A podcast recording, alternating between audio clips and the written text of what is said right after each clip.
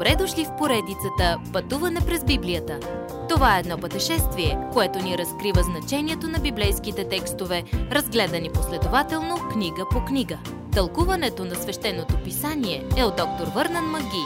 Адаптация и прочит, пастор Благовест Николов. За да види светът. Автентичност.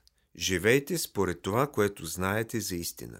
Това е указанието на Павел за мъжете и жените в църквата – вие живеете като свидетелство за света, казва той. Не давайте никаква причина на врага да използва живота ви, за да посрами името на Господ Исус. В 5 и 6 глави имаме указания за много практични задължения на църковните водачи, когато те се отнасят до различни групи. Не порицавай публично старейшини в църквата. Внимавай в взаимоотношенията си с противоположния пол – Нищо не наранява църквата повече, нито е разбивало служението и така често, както грехът в тази област. Грижи се за най-уязвимите в църквата. Тогава вдовиците са били най-нуждаещата си група. Почитай учителите си. Ранната църква е плащала на своите учители и добрият учител вероятно е взимал малко повече. Всеки труд заслужава възнаграждението си. Когато водачът в църквата се греши и това нарани църквата, това трябва да се узнае. Ако някой е нов във вярата, нека има възможност да порасне в Господа преди да бъде поставен на водаческа позиция. Увери се, че учителите са закотвени в Божието Слово. На християните няма да им се размине греха, или сами ще съдят себе си, или Исус Христос ще ги съди от своето съдилище – Същият принцип въжи и за добрите дела. Понякога Бог благославя вярващите тук долу за нещо, което са сторили. Друг път ще получим наградата си в Неговото присъствие. Работете целодневно за заплатата, която е за цял ден.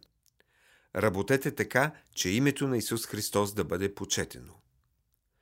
Бъдете доволни от живота си. Когато видите Исус на Неговото правилно място в живота си, тогава може да сте доволни от живота, който Бог ви е подарил. Не се заблуждавайте да мислите, че парите ще ви донесат задоволство. Подвизавайте се в доброто воинстване на вярата, независимо дали е външно или вътрешно, физическо или духовно. Уловете вечния живот. Бъдете добри и непорочни свидетели за Христос пред света. Ако имате богатствата в този свят, не им уповавайте. Ако имате пари, употребявайте ги добре. Раздайте ги на нуждаещите се. Използвайте ги, за да разпространявате благовестието. Бъдете много щедри. Като последни слова към Тимотей, Павел го призовава да пази съкровището, което е получил. Пазете благочестивата истина, която ви е подарена.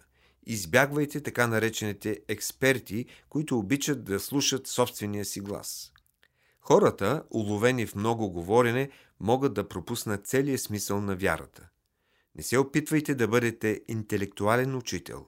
Избягвайте човешките философии и просто получавайте Словото. И понеже апостолът знаеше, че по-младият му съработник ще се нуждае от него, Павел завършва първото си писмо до Тимотей с благословението, с което ви оставяме и ние. Благодат да бъде с тебе Амин. Уважаеми слушатели, вие чухте една от програмите в поредицата Пътуване през Библията.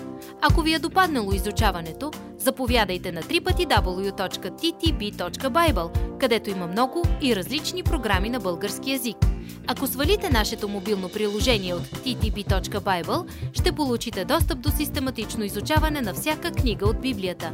Разкажете ни как Божието Слово променя вашия живот, като ни пишете на електронната ни поща info at studio865.org или в нашата фейсбук страница Пътуване през Библията.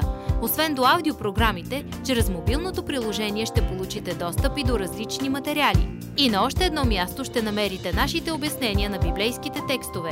На платформата YouVersion за всяка книга от Библията ще намерите наш план за прочит и аудиопрограма с обяснение на прочетеното. Благодарим ви и до нови срещи в онлайн пространството!